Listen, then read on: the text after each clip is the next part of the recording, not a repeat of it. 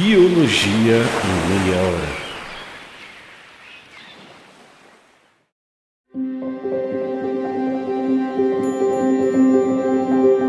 Olha só como são as coisas nessa vida. Não sei se você sabe algo sobre a minha história particular, mas eu confesso ter escolhido o tema do episódio dessa semana em causa própria. Eu sempre me dei mal, falando que jamais faria algum tipo de coisa. Acho que muitas pessoas, quando entram na faculdade, criam zilhões de expectativas, cheias de incertezas e com uma pitada de algumas certezas. Eu escolhi fazer biologia porque eu gostava de pesquisar e de investigar. Naquela época eu nem sabia o que era pesquisa científica direito, mas parecia ser algo muito próximo daquilo que eu iria me identificar e realmente gostar de trabalhar para o resto da vida. Então, ao longo da graduação, aquelas pitadinhas de certezas se traduziam para mim da seguinte forma: eu nunca vou gostar de dar aula, porque eu sou tímida demais. Eu detesto trabalho de campo, porque o meu negócio é laboratório. Não sei nada de química, por isso escolhi biologia e jamais vou casar e ter filhos.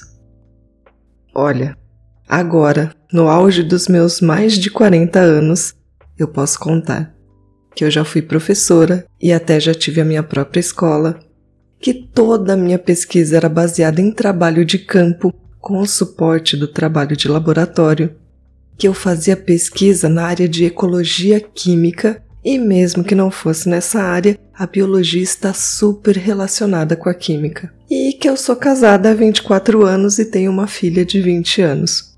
Com esse histórico, eu só posso dizer que não sou muito boa em fazer previsões. E não sou mesmo. Mas olha que coisa: quando comecei a dar aulas para alunos de graduação em engenharia, nutrição e medicina veterinária, acho que assim como todo profissional de qualquer área, eu queria mudar o mundo. Com certeza, eu acho que ainda quero.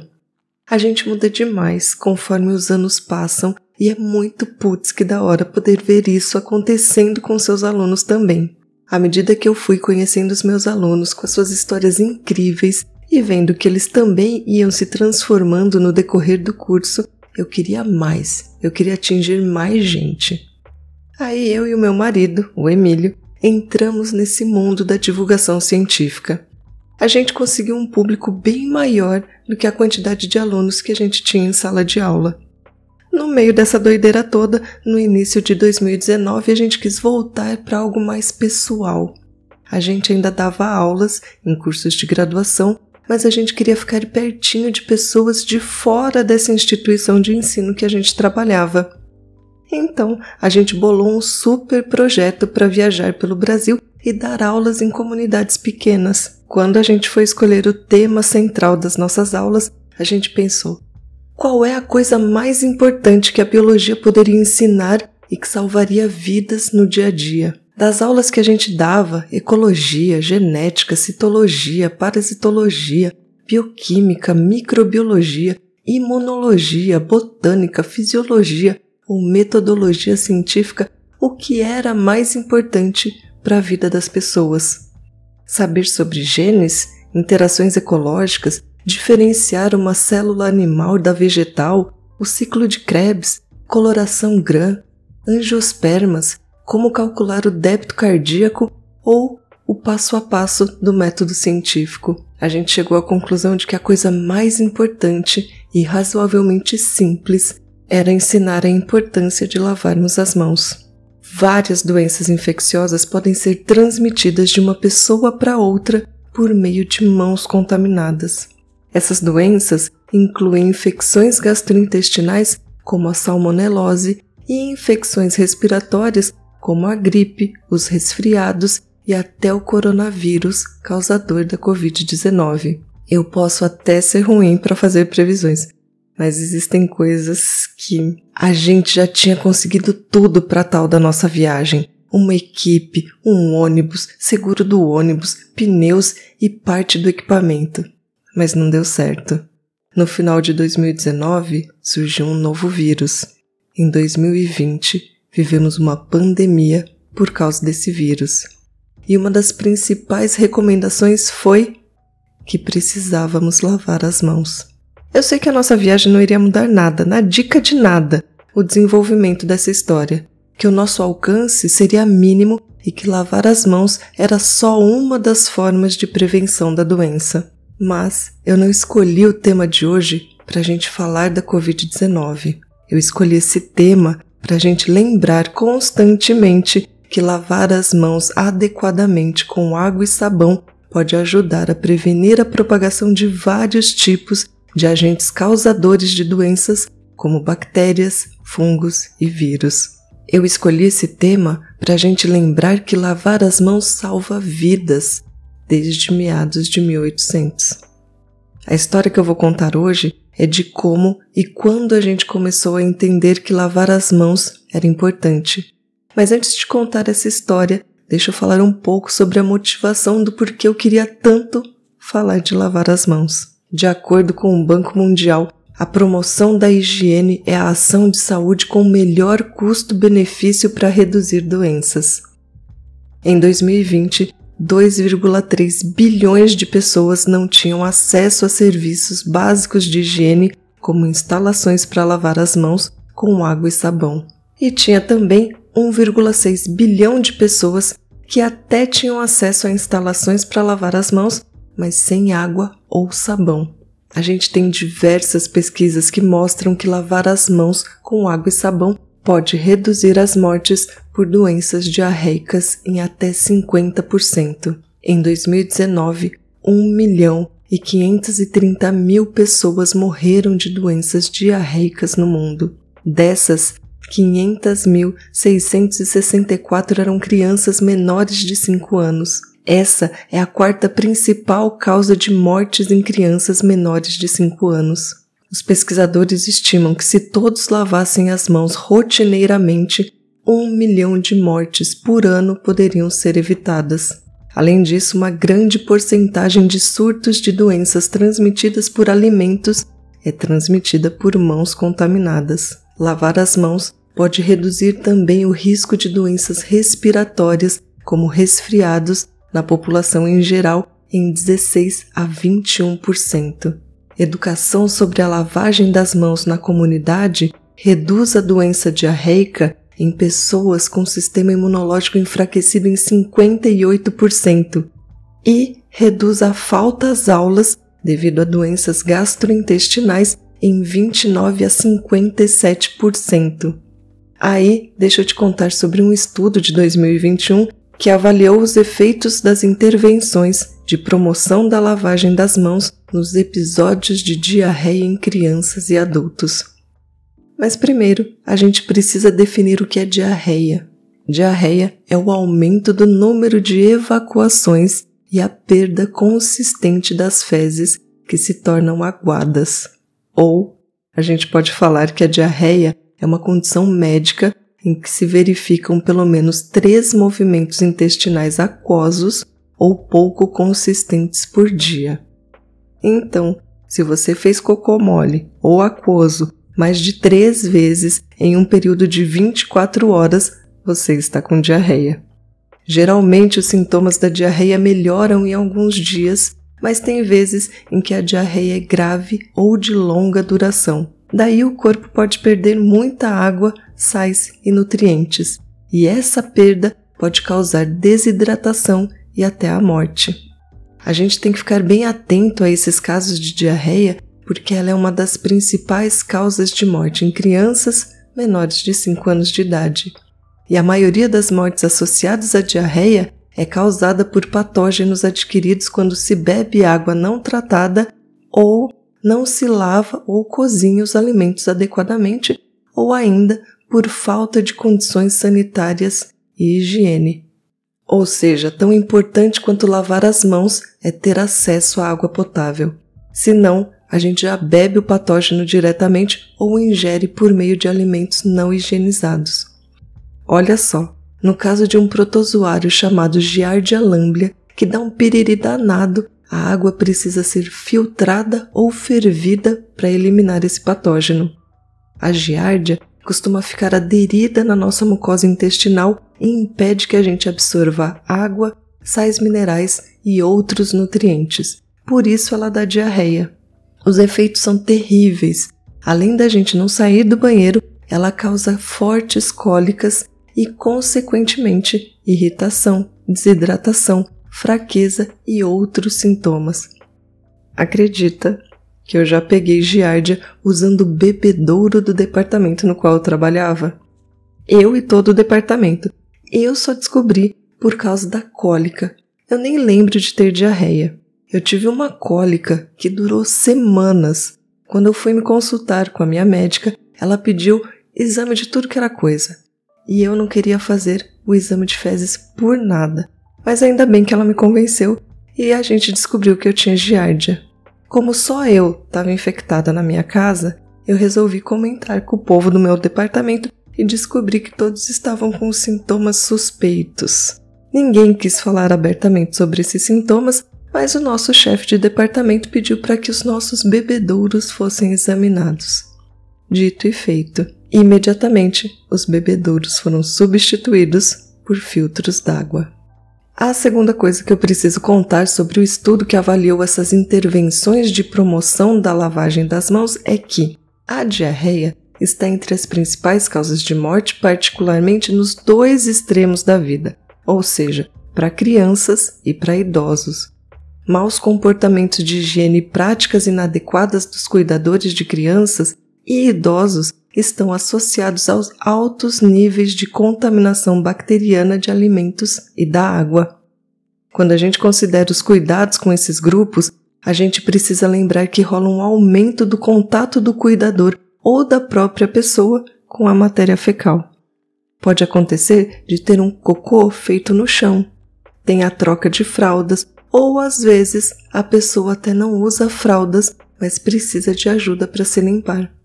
É nessa hora que a gente precisa redobrar a atenção para a lavagem das mãos constantemente. Porque quando a gente cuida de um bebê ou de um idoso que precisa de auxílio, a gente não faz só isso.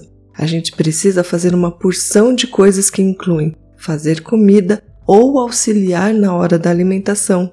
A gente precisa ainda ajudar essas pessoas a se deslocarem e daí a gente precisa dar a mãozinha para elas. A gente também precisa ajudar a escovar os dentes, e daí a gente vai mexer na boca da pessoa. Olha só quanto contato ocorre e a gente precisa estar tá com as mãos sempre limpas. Sabendo de todos esses fatores que a gente conversou até agora, a Organização Mundial da Saúde, a OMS, percebeu que o ideal era incluir as intervenções de promoção da higiene nas estratégias para o controle da diarreia.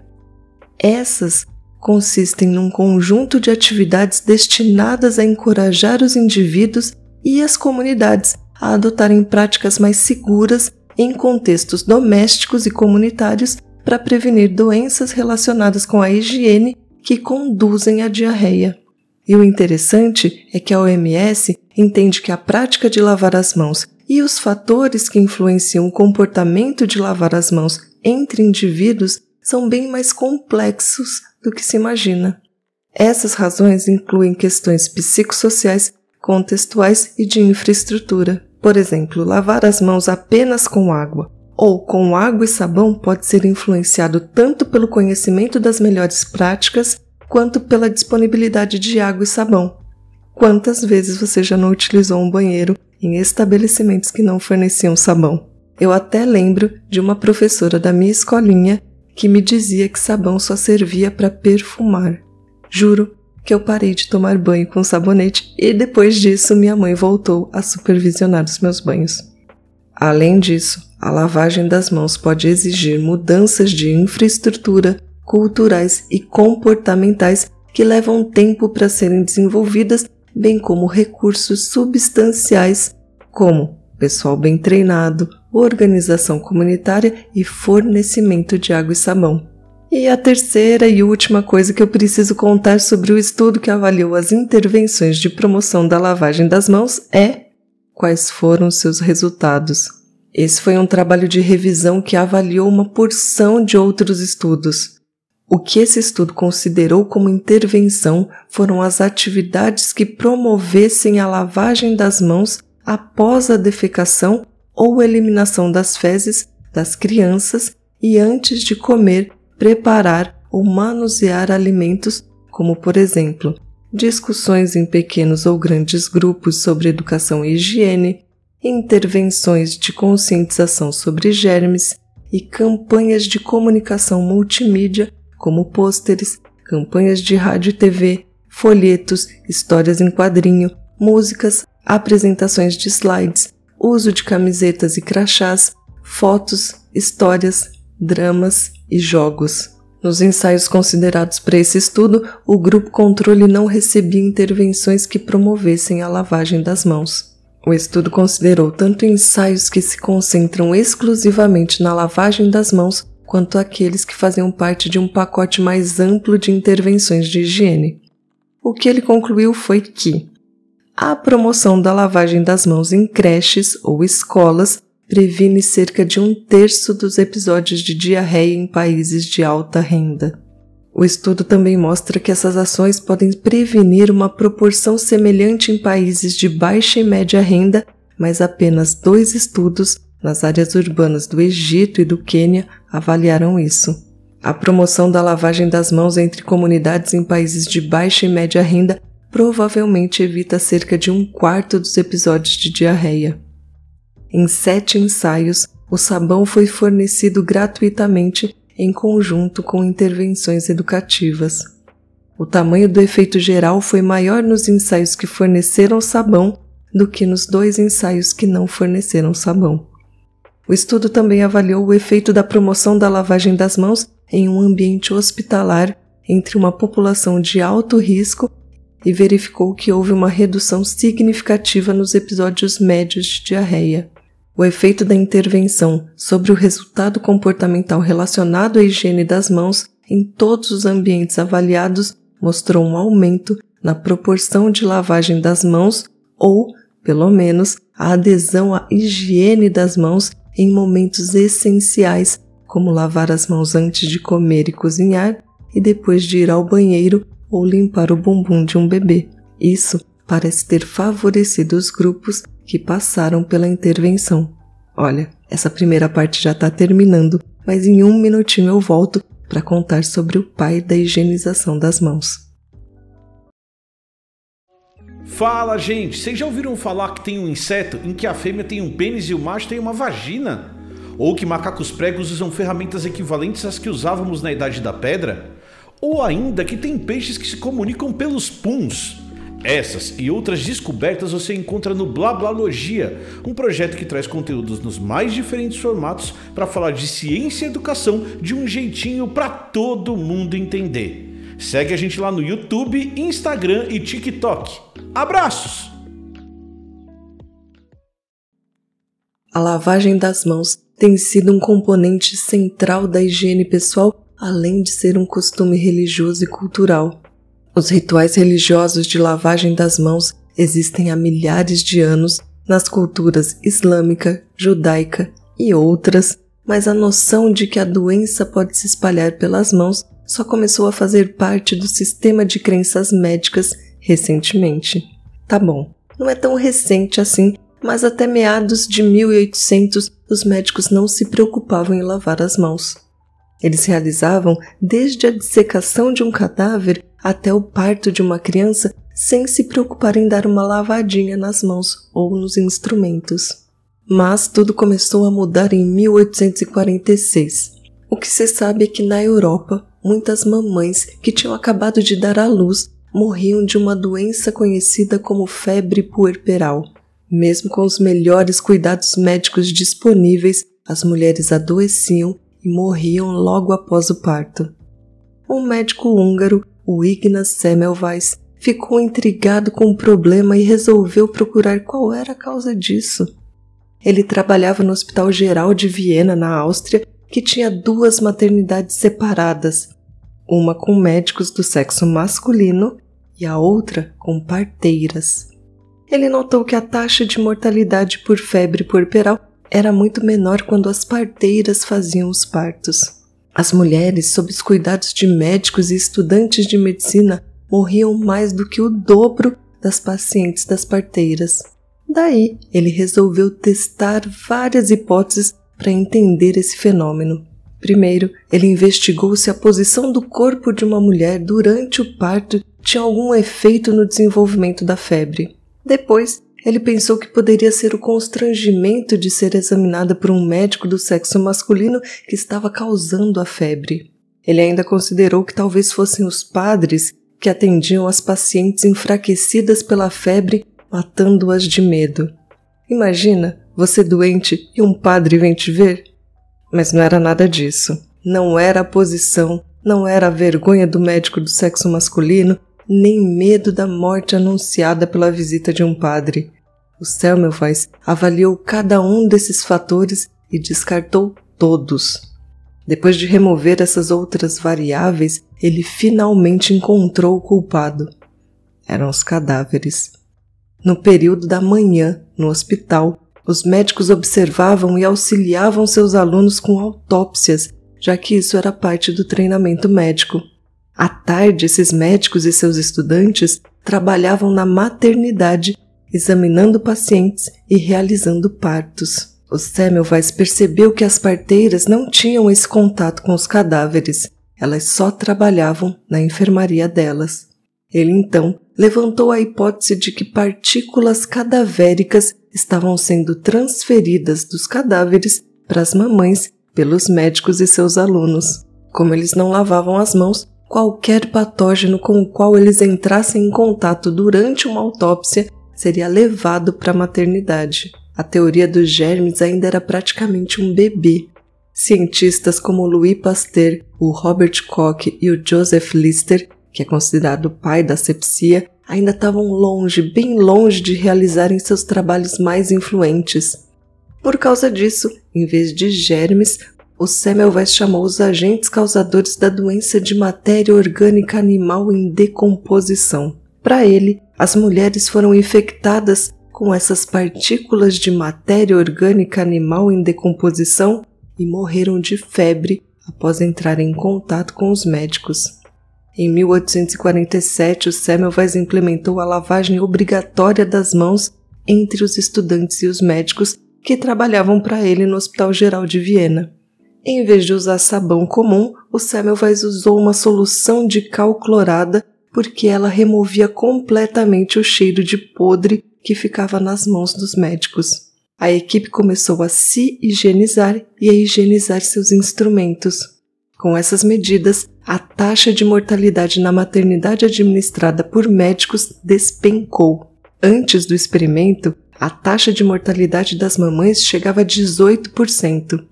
Depois que o Semmelweis implementou a higiene das mãos entre o necrotério e a sala de parto, a taxa de mortalidade caiu para cerca de 1%. Vou repetir, foi de 18 para 1%. O chefe dele, o professor Johann Klein, que era um membro da velha guarda acadêmica, não aceitou as conclusões do Semmelweis. O Klein achava que a mortalidade mais baixa era por causa do novo sistema de ventilação do hospital, uma ideia que se encaixava na então popular teoria miasmática da doença. Olha, eu tô aqui falando de teoria dos germes, teoria miasmática. Se você quiser saber mais sobre elas, tem episódios específicos falando delas aqui no Biologia em Meia Hora. Confere lá depois de ouvir esse episódio. Na primavera de 1850, o Semmelweis subiu ao palco da prestigiosa Sociedade Médica de Viena e exaltou as virtudes da lavagem das mãos para uma multidão de médicos. Ele até convenceu vários jovens membros do corpo docente que passaram a apoiá-lo, mas a equipe sênior venceu e o Semmelweis não renovou seu cargo de professor assistente. Sua teoria era contra a sabedoria médica aceita na época e foi rejeitada pela comunidade médica que criticou tanto a sua ciência quanto a sua lógica.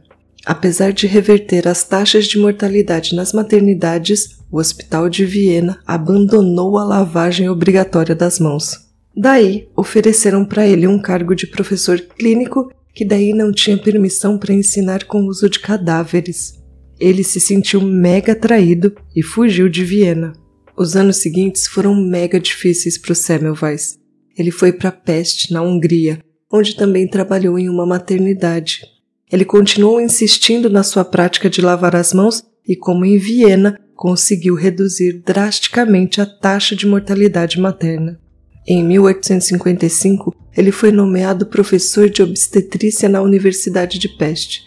Ele se casou e teve cinco filhos e abriu seu consultório particular. Suas ideias foram aceitas na Hungria e o governo enviou uma circular a todas as autoridades distritais ordenando a introdução dos métodos profiláticos do Semmelweis. Em 1857, ele recusou a cadeira de obstetrícia na Universidade de Zurique. Viena permaneceu hostil às suas ideias. Entre 1858 e 1860, ele até publicou alguns artigos sobre a lavagem das mãos. Em 1861, ele resolveu lançar um livro que se chamou A Etiologia, o Conceito e a Profilaxia da Febre do Puerperal. O livro era uma forma de ataque aos médicos que não concordavam com ele e jogava responsabilidade pelas mortes das vítimas da febre puerperal no colo deles. Ele enviou esse livro para todos os obstetras e sociedades médicas proeminentes no exterior, mas a reação geral foi adversa. O povo ficou possesso da vida e a obra gerou uma série de confrontos que levaram Semmelweis ao ostracismo. Alguns anos depois, a saúde dele começou a piorar. Tinha gente que achava que ele sofria de sífilis ou doença de Alzheimer. Em 1865, seu comportamento ficou cada vez mais errático e uns colegas o convenceram a visitar uma instituição para a saúde mental. Quando ele percebeu a intenção de seus colegas, ele tentou fugir, mas foi levado e espancado severamente. Ele morreu duas semanas depois de ser internado. Ironicamente e infelizmente, sua doença e morte foram causadas pela infecção de uma ferida em sua mão direita que provavelmente surgiu quando ele foi espancado pelos guardas do asilo. Uma autópsia revelou que ele havia morrido da mesma doença contra a qual lutou durante toda a sua vida profissional, a sepse. Ele morreu em um manicômio público aos 47 anos. Parte do problema da não aceitação das comprovações do Semmelweis era porque as pessoas não tinham, e talvez ainda não tenham hoje, a ideia de que somos como umas plaquinhas de laboratório ambulantes carregadas de germes. Os médicos ficaram ofendidos com a sugestão de que eles poderiam estar causando as infecções. A maioria dos médicos em Viena naquela época vinha de famílias de classe média ou alta e eles se consideravam pessoas muito limpas em comparação com os pobres da classe trabalhadora. O Samuel estava insultando a galera quando disse abertamente que as suas mãos poderiam estar sujas. O que a gente viu nos 40 anos seguintes foi o desenvolvimento de uma compreensão dos germes.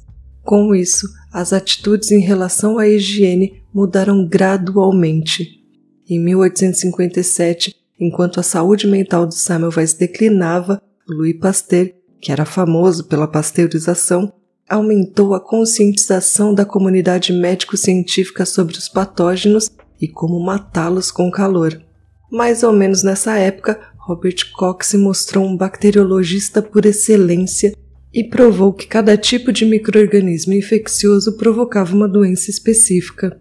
Em 1867, Dois anos após a morte do Semmelweis, o cirurgião escocês Joseph Lister também impulsionou a ideia de higienizar as mãos em instrumentos cirúrgicos para deter doenças infecciosas. Suas ideias também tiveram seus críticos, mas na década de 1870 os médicos começaram a se lavar regularmente antes da cirurgia. Não muito tempo depois, outros começaram a reconhecer o trabalho anterior do Semmelweis. Mais tarde, seu trabalho levou ao desenvolvimento da teoria dos germes, que mudou a forma como os médicos deveriam cuidar de seus pacientes e investigar a causa e a disseminação de doenças. Apesar de cirurgiões começarem a lavar as mãos regularmente na década de 1870, a importância da lavagem diária das mãos não se tornou universal até mais de um século depois. Não foi até a década de 1980 que a higiene das mãos foi oficialmente incorporada aos cuidados de saúde nos Estados Unidos, mais de um século depois que as teorias do Semmelweis foram ridicularizadas a Universidade de Medicina de Budapeste mudou seu nome para a Universidade Semmelweis em homenagem à sua persistência anônima em melhorar a saúde por meio da limpeza. Eu sou a Mila Massuda e esse foi o Biologia em Meia Hora.